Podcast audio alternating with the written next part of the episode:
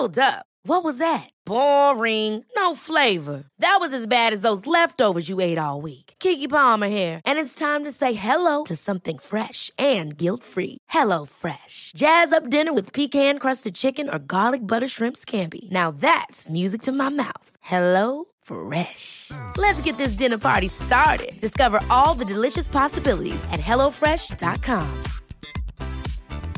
A lot can happen in three years, like a chatbot may be your new best friend. But what won't change? Needing health insurance. United Healthcare Tri Term Medical Plans, underwritten by Golden Rule Insurance Company, offer flexible, budget friendly coverage that lasts nearly three years in some states. Learn more at uh1.com. Green and Blacks. Wildly, deliciously organic. A selection of ethically sourced flavours combined with a rich cocoa intensity.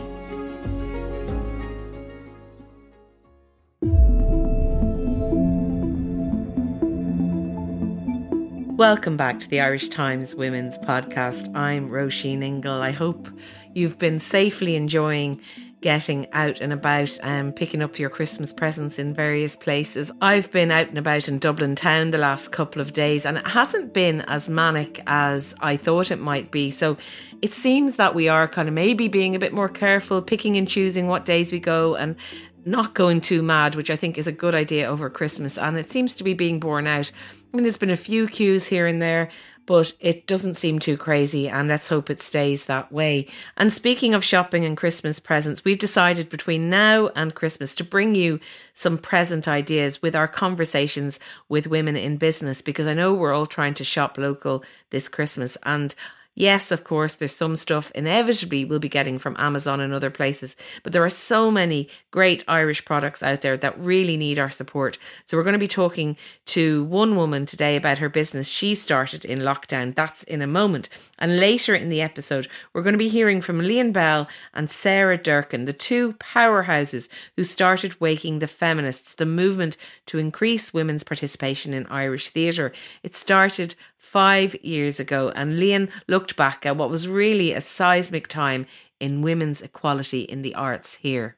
Initially, it was a very online based uh, conversation that sprang out of the reaction to the National Theatre's programme for 2016. So, obviously, 2016 was the big uh, commemorative year for the centenary. And when the Abbey announced this programme at the end of 2015, I happened to be looking online. I happened to be at my computer, and I noticed. I started counting. Mm, there aren't so many uh, women's names in this in this announcement, so I started counting how many people there were. But first, a short chat with Cara Dunne of Cara Luna Designs, which is a small Irish design studio with values of eco friendliness, inclusivity, and non binary representation at its heart. And this, of course, means that Cara creates cards and products that will suit all the wonderful, all the diverse people in your life. And she spoke to me about starting a business in lockdown and about her really gorgeous products, including perfect cards and gifts for these socially distant times we're living through.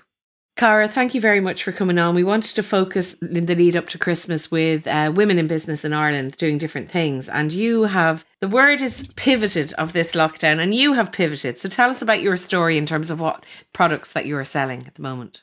Yep. So I studied painting and history of art in college. And since leaving college, then I've been painting and designing and illustrating. And basically, I decided to kind of go for it this November and launch a design business and kind of separate out the painting and the the greeting cards and illustrations and um, yeah it kind of came around at the perfect time because people are really kind of searching for a way to connect in different ways and kind of in heartfelt and genuine ways um, which I thought you know I could probably have a good go at uh, creating something a bit special for people to send each other and kind of share love and uh, care when they can't do in person these days. Well, I had a friend turn 30 um, last week and I gave her one of your cards and it's a beautiful oh, one lovely. with these very socially distant uh, long stemmed champagne glasses Yeah. and they're clinking each other and it's so funny. and you've got um, other ones sending lockdown love and you've kind of really got leaned into the theme of lockdown uh, and, and sort of seeing where people are and the kind of things that people are saying. It's really nice to have cards that actually reflect where we are now instead of the usual kind of Christmas cards or birthday cards. Yeah, exactly. Um, I was kind of inspired. Well, I started doing the birthday lockdown ones just myself, you know, to friends and family, and then um, a pal of mine, Marin, commissioned a kind of bunch to just send to all her friends to just say, you know, thinking of you in the lockdown and with the whole little two meters apart. So I thought that was really lovely and that people might actually kind of take up on that idea and um, yeah, just kind of try and find a way to connect when you can't be there, just to say, I'm thinking of you and just that, that little bit of extra uh, care and thought has gone into this card. You also do doing face masks. Yeah, I just did a very small run of those um, to send out to people, just to kind of experiment with putting some of my illustrations on fabric, which actually worked out really nicely. So, yeah, we'll be looking into doing those and kind of how we can expand on that. Because way back in my very early days, I used to love fashion and drawing all these weird fashion ladies and things like that, doodles, and um, that'd be something really nice to get into as well. So, what else are you doing? The cards, the face mask. Have you got any other things on your website that people might like to know about for Christmas gifts? Yeah, we've got a fine art print section, which has a lot of um, really beautiful prints for kind of more substantial gifts. And we also have a, a calendar, which we just got in last week, which is uh, full of lovely um, illustrations for throughout the year for next year. So even if maybe your calendar mightn't be so full, you can be maybe distracted by the lovely art, which will be just above all those empty days. Hopefully, it's, it'll be a little bit fuller than this one was. Yeah, exactly. So, yeah, we've got the calendar and the prints and then just a lot of personalized illustrations and drawings and things like that. Well, you're a woman of many talents because we've had you on the podcast before as part of your band Mongoose. So tell us about yeah. your music, the musical side of your life. Well, yeah, I've, we've done this podcast before, so it's a bit strange to be here by myself and hogging all the questions. It feels like, but yeah, we've obviously had a very quiet year. We brought out an album there last year called "Suck the Wound," and um, we've got two live recordings planned now for this December, so they'll be coming out. Um, Mongoose Tunes is our online handle, just if anyone wanted to uh, check that out. And um, yeah, just thinking about the business, like working with the band has actually taught me so much, mainly about marketing, which was so invaluable when doing all this kind of stuff. Um, it really kind of got me off on the right foot to try to start the business, just knowing how to kind of go about that because it's such a big part of the business, you know. Mm. Okay, well, tell everybody where they can get your brilliant designs and how they can get them because they're quite affordable too, aren't they? I mean, they're things that people can buy, and like you say, for a more substantial gift, the art uh, is a great idea. Yeah. Um. So the website is caralunadesigns.com. And I'm also Cara Luna Designs on Instagram and Twitter. Okay, that's very straightforward. And what about you yourself, Cara? Because we really want um, in the in the run up to Christmas to promote Irish women in business and you know shopping local when you know people need it so much more than ever. What are the places that you go to for Christmas gifts, or that you'd like to give a bit of a, a shout out to?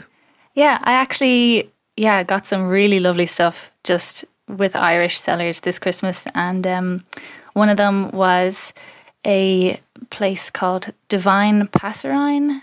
They do enamel pins of these birds, and they're just gorgeous, kind of artistically created little birds of loads of lovely colors and all this kind of stuff. So I'm kind of I'm kind of giving away my presents that I've gotten people now. So I'll have to tell my family not to listen to this bit. Tell them not to listen to this. Episode, yeah. yeah. Um, I've also been on reusey.ie. Probably m- people might have heard of that. It's a great website, just full of loads of eco-friendly products. Um, a lot of Irish made stuff.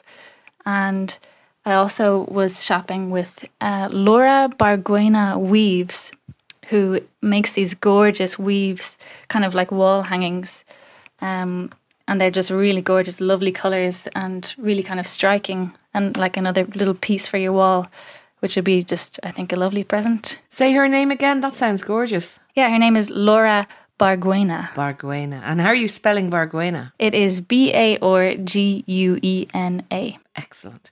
They sound really nice. And I mean, are you making more of an effort this year, do you think, to, to buy Irish and to not try and resist going off on the old Amazon and all the usual places? Yeah, definitely. I mean, especially having having my own little business, I know how kind of important it can be to to get that business uh, if you're a small little shop. So definitely just shopping around and Um, there's so like there's so much out there, so many amazing shops making beautiful stuff, and even online there's loads of kind of compilation lists and accounts just dedicated to uh, especially eco-friendly and Irish-made gifts. So like once you start looking into it, you just you fall into this amazing, beautiful uh, whirlpool of great gifts. You know just spend all your money. You're definitely selling a card. and just to remind people again, your wonderful cards, and I can personally guarantee they're great. I've given a few away, and people are so delighted to see cards and things that are themed towards lockdown because it's a very different year and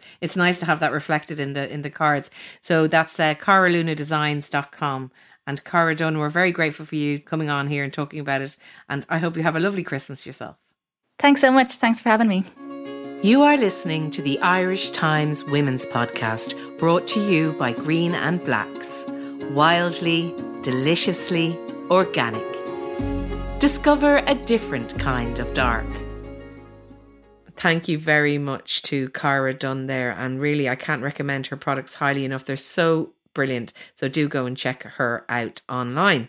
Now, when we began this podcast just over five years ago, we hoped it was filling a gap in really looking in a deeper way and giving much more time to issues that affected women. 2015 was a very interesting time for women in Ireland, uh, in that one of our first episodes was Tara Flynn and I talking about our abortion stories. And of course, abortion was an issue we on the podcast would return again and again to as we moved towards a referendum and finally that landslide electoral victory for repeal. But also, on only our ninth episode, we covered Waking the Feminists. And I remember thinking at the time how Lian Bell's movement, her campaign to increase women's participation in Irish theatre, a movement that began on social media and gained traction all over the world, how it was exactly the kind of conversation the Women's Podcast was created for. So we gave it the space and the time it deserved. And now Waking the Feminist is marking its fifth anniversary. So we wanted to mark it on the podcast too. To talk to us about the findings from a five year report on the impact of waking the feminists, we have Lian Bell and Sarah Durcan, two women who it's fair to say changed many lives, but also had their own lives changed by becoming key figures in this movement for women's equality. It was a pleasure to speak to them and to reminisce about a time that was so pivotal for women in theatre in Ireland. And not just for women in theatre, it felt like the beginning of a really important conversation that has just like it had a domino effect in so many ways across this country. I began by asking Lian to take us back to the very beginning of the movement. It feels like a very long time ago and also a split second. um, it was initially it was a very online based uh, conversation that sprang out of the a reaction to the National Theatre's programme for 2016. So, obviously, 2016 was the big uh, commemorative year for the centenary. And when the Abbey announced this programme at the end of 2015, I happened to be looking online, I happened to be at my computer, and I noticed I started counting. Mm, there aren't so many uh, women's names in this in this announcement, so I started counting how many people there were, and very quickly it became clear that out of the ten productions that they were announcing, one was written by a woman and three were directed by women. And I kind of slightly blasé uh, went to facebook and i just i had been i'd had these kind of conversations in the past and we all had but it had happened sort of behind closed doors and i wrote a facebook post that basically said come on really is this is this good enough um, and to my enormous surprise, it absolutely caught fire. It just happened to be the very right moment for people to talk about this. And within hours and then days and then, you know, the following couple of weeks, the whole thing just exploded. It became this huge online conversation to begin with. Um, there was.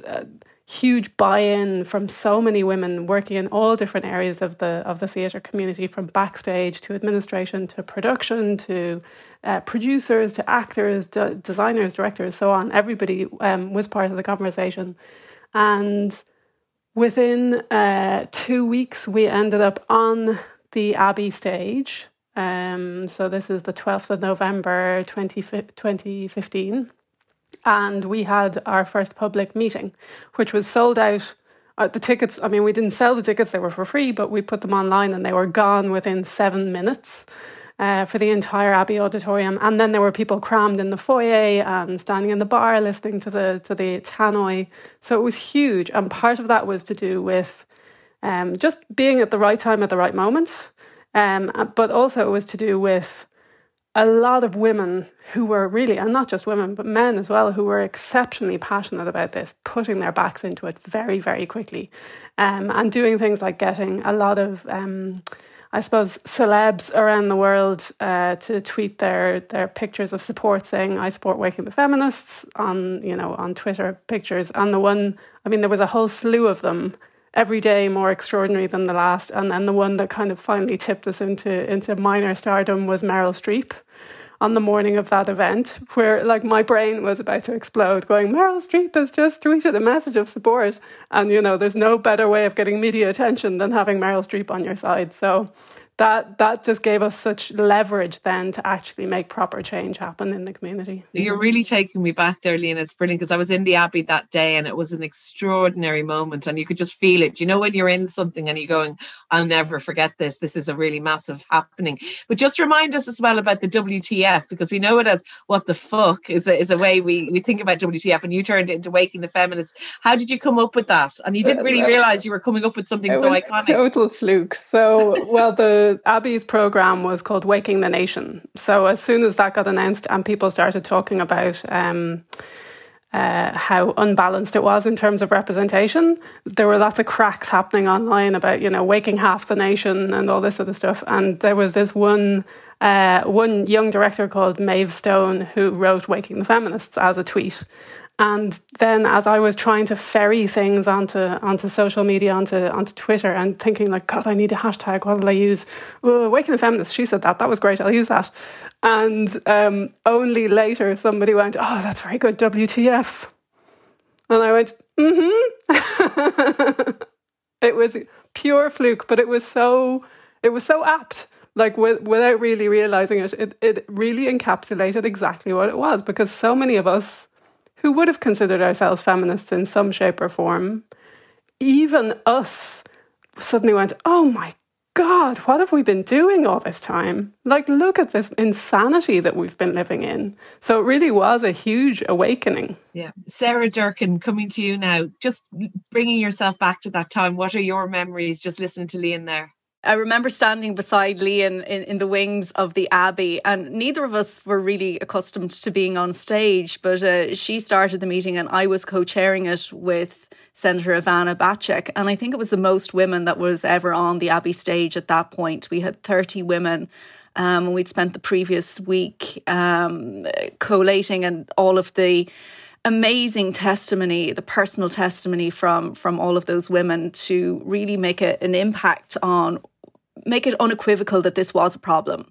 Um, and, and I think that's what really shifted the conversation and having an aud- audience full of most, mostly women, but not exclusively, uh, and also the Abbey taking it really seriously. Uh, and, and then as the year went on, other organisations taking it really seriously. Because um, Sarah, like Fiach Mac Conghail, who was the director at the time and, and who wrote that tweet, them's the breaks back to, I think it was to, to Lian, which, you know, came under a lot of criticism.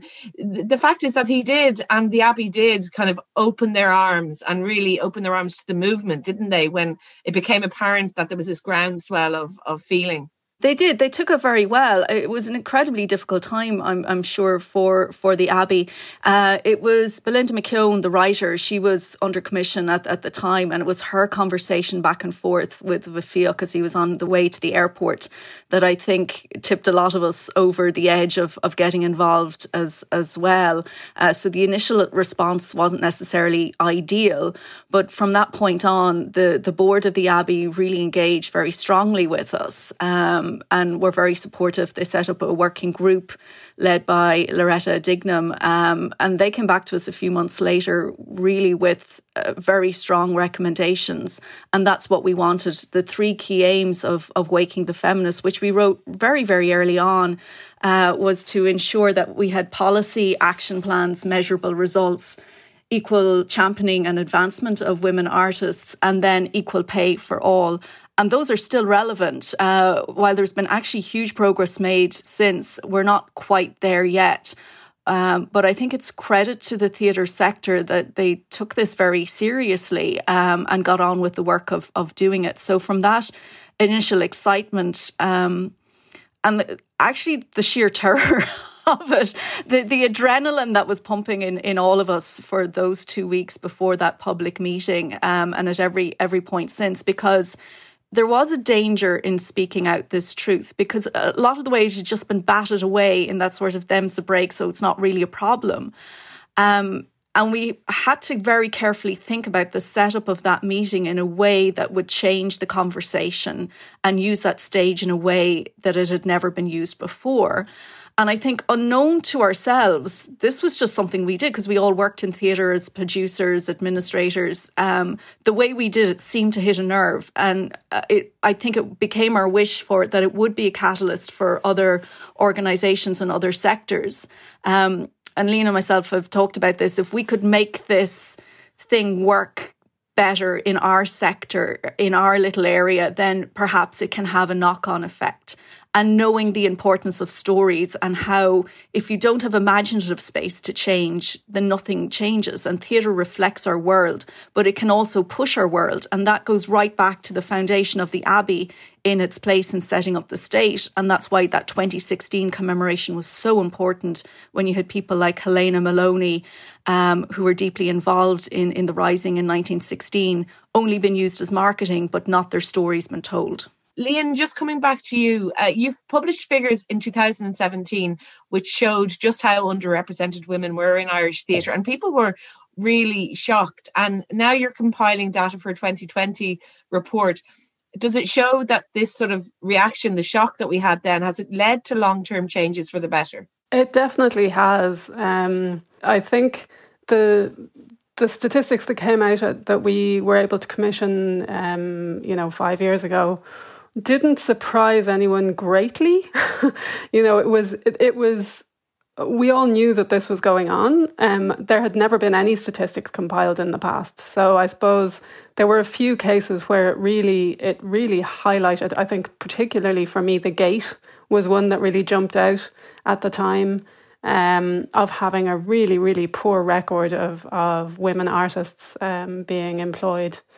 And we saw very, very quickly within a couple of years, um, certainly when Selina Cartmell took over the gate, very quickly that shifted. And it, she really showed that that kind of, um, when there was a will, there's a way, basically.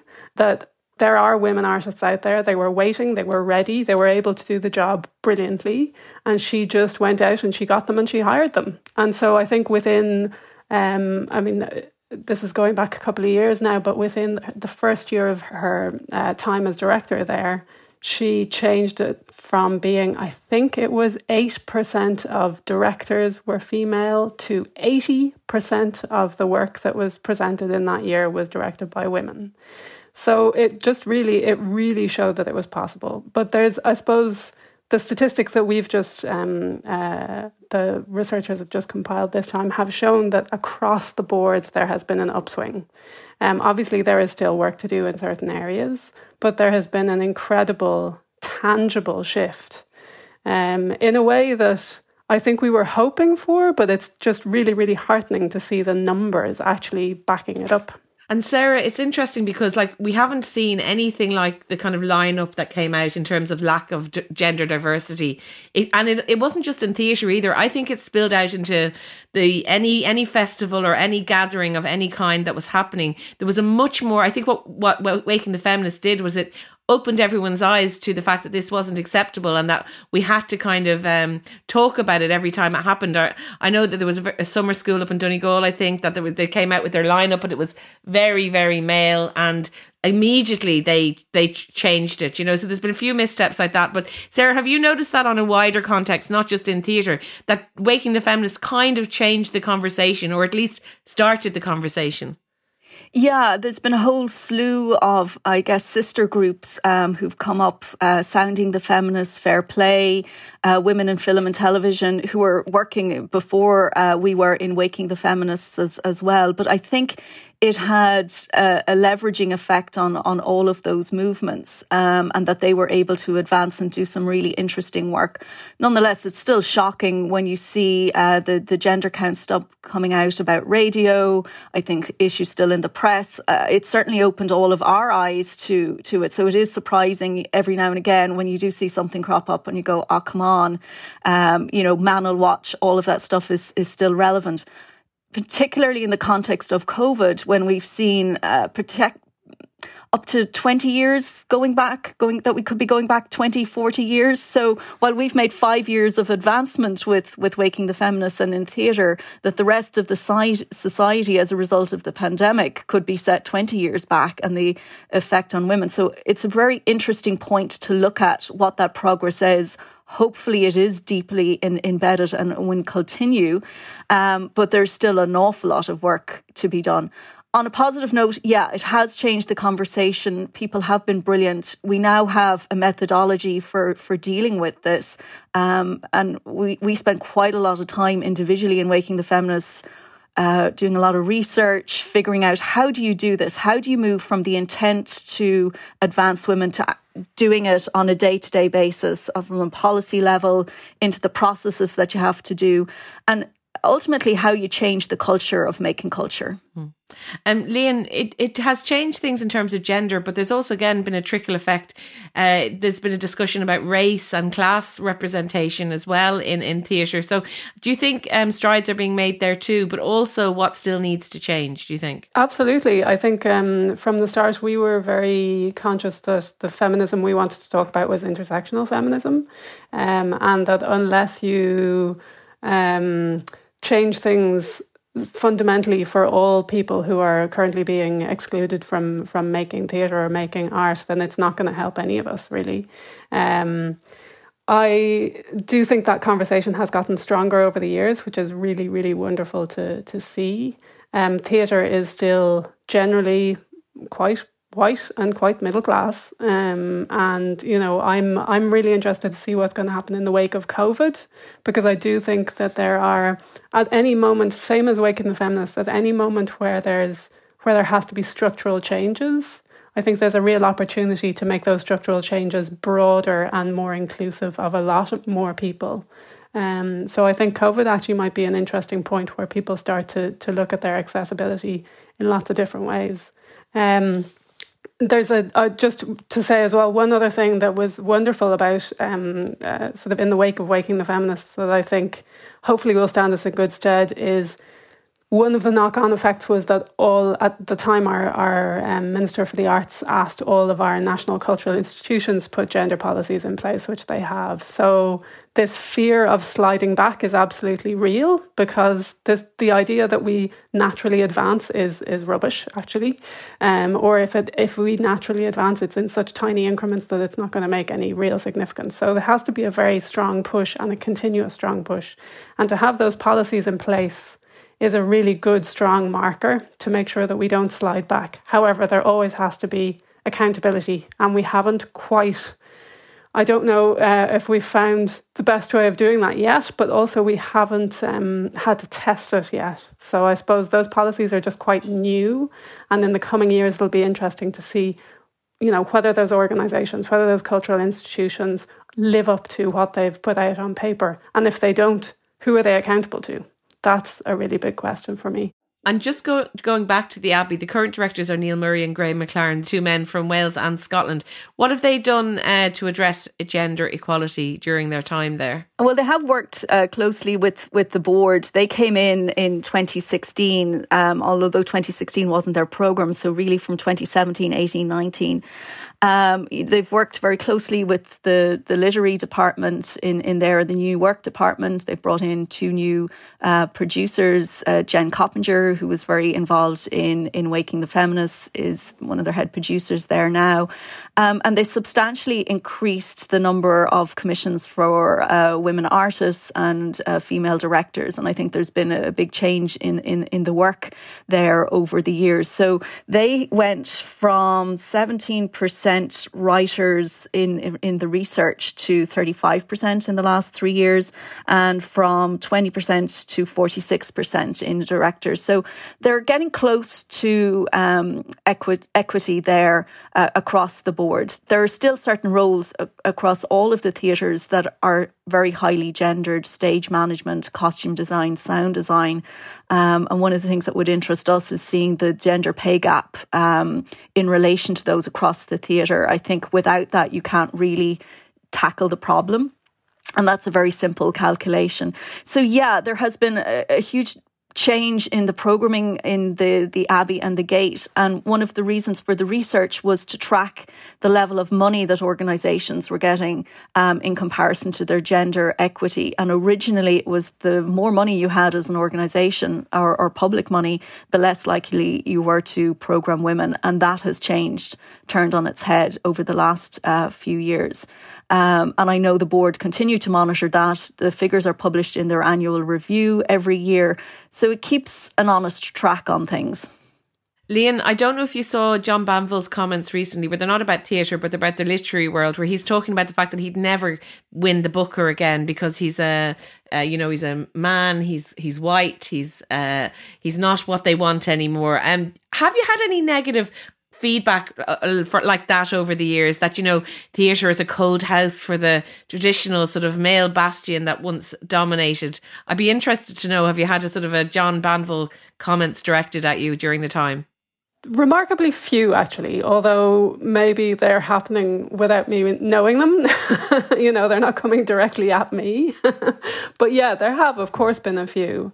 And i suppose that's always part of the the conversation is that um, in re- in real terms, if there is a finite amount of stage time and space, um, if we're talking about having more women and more people of color and more travelers and you know people from different social classes occupying that time and space, yes, the people who were there traditionally, which were you know middle class white, uh, possibly middle aged men, um, their time and space is going to have to reduce, and it's just that's what it is.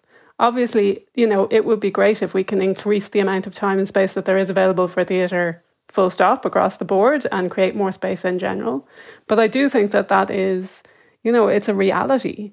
Um, I I'm really conscious that having men as part of the conversation about gender um, equality is a hugely important thing because otherwise we end up uh, having the same conversations, women always doing the work basically about needing to change things. So I was really heartened the other day. I was talking to Sarah about this yesterday. Um, the the piece in the Irish Times that Malachy Clerkin wrote about women, you know, uh, exercising in public spaces and, and feeling unsafe and feeling uncomfortable exercising in public spaces. And it's just lovely to see an article written by a man who understands that this is him talking about his his own personal penny drop moment, uh, which lots of women might kind of roll their eyes at and be like, "Oh God, finally." But I do think it's important to see men talking about this and to encourage men to talk about it and to make sure that men attend events and talk about gender equality, understand that they have a role in talking about gender equality, and not that, not just that they uh, should go along out of the goodness of their heart or something, that it's actually vital and kind of imperative that they are part of the conversation. Lian, in terms of theatre and in terms of the work that we're going to be seeing and that we have been seeing, as, as you say, Selina Cartmell doing incredible stuff there in the gate. But at the heart of it all has to be quality, right? I mean, this always has to be there. This isn't about kind of giving people work or creating space for people just for the sake of it. And I think that's something that's really important to say too. Uh, the quality uh, benchmark is still as high as ever, you'd hope. Oh, totally. And in fact, I would say more because you're drawing on a wider pool of, of excellent artists. Um, and what you're doing in terms of like when you're talking about art and you're talking about narratives and representation, what you're doing is you're actually rich enriching the uh, the cultural offering. You know that the the kind of work that's available then is more interesting to a broader group of people, and also gives us a bigger sense of what the world is, a richer sense of what the world is, rather than having the same stories recycled over and over again. Uh, so I think it's a really like it's actually it creates a more exciting theatre world it actually makes it more competitive as as well because you are drawing from a bigger pool of talent, not just one privileged group that you go back to again and again. So I think it keeps everybody sharp. Um, and to add to Lian's point there, equality is just as important for men and they benefit as much from it uh, as as women do. So it can't be a one sided conversation happy anniversary to both of you. It's five years uh, since a very, very seismic thing happened, not just for Ireland and perhaps what, you know, beyond Ireland too, but also for yourselves. Before we go, tell us how uh, Waking the Feminist impacted your own lives personally. How did it change you? Because Sarah, I know you went into politics. I don't know if you'd have done that maybe before or maybe you would have. Absolutely not. I think all of the, the training that I got through Waking the Feminist, I went, okay, well, that's the skill set. And as we boil down waking the feminists in the end to see it, say it, count it, change it. And once you start seeing it, you can't but see it everywhere. And certainly knowing uh, about the very low representation of women in all of our power structures. You know, politics is also where where it's at. So I, I joined a party, the Social Democrats, that are very inclusive of of women and have two uh, women leaders. So yeah, that has been a big personal change. I, I don't think I could have done that at all without waking waking the feminists. And what about you, Lian? Big changes in your life well, or sent like, you in different I can't directions? even begin to describe how massive the changes have been. I mean, from a very personal point of view, I was, you know, I work backstage essentially, um, and all of a sudden I was thrust front and center and having to do interviews and learn how to speak publicly. So there's been a huge change in my understanding of my own position within the community for sure. Um, there's a like in a lovely way, particularly now. Um, five years on, looking back, I have a huge sense of pride for what we all achieved. You know, I've even though the campaign itself was only a year long, I've kind of been continuing work in sort of very quiet behind the scenes ways ever since. Um, and so sometimes I kind of forget the impact that it had. So having this five year marker to look back and go, oh my God, yeah, you know, this time five years ago, I and lots of the women around me just felt that they couldn't talk about this and felt like it was a dangerous thing to talk about. And now it's become absolutely run of the mill, which I think is a wonderful legacy. The other thing that I'm really proud of is um, although it hasn't sort of officially been announced, uh, some of the work I've been doing in the last couple of years has been about securing the legacy of, of Waking the Feminists, which is around getting two archives one placed in the National Museum, which is the, the physical archive, including our wonderful, massive, long banner from the front of the Abbey at that meeting. Um, and the other one is to uh, have a digital archive at the at the National Library of Ireland. So making sure that those legacies are embedded in the story of our country um, and are there for posterity and for, for other women and interested feminists in the future to to look back and see what kind of work has been going on here and what, what it changed in such a short amount of time. Well, those are wonderful things to come from it, both uh, personally and for the wider movement. So I just want to say again, congratulations on reaching the five years. And as I say, it'll always be intertwined in my mind with the beginning of the women's podcast too, because again, you were one of the early people we had on, and, and it really felt like that's why the podcast is necessary so that we can discuss these things. So it was a real moment for us. So congratulations and uh, the best of luck with everything you do in the future. Sarah Durcan, Lian Bell, thank you. Thank you. Thank you. Thanks very much to Lian Bell and to Sarah Durcan, and well done to all involved in Waking the Feminists, because it is a vast network of women and men who are continuing and growing this campaign. That's all we have time for. The podcast is produced by me, Roisin Ingle, by Jennifer Ryan, and by Suzanne Brennan, with that very sound man, JJ Vernon, on sound. Mind yourselves, shop local, stay safe, wash your hands, all that jazz, and I'll talk to you next time.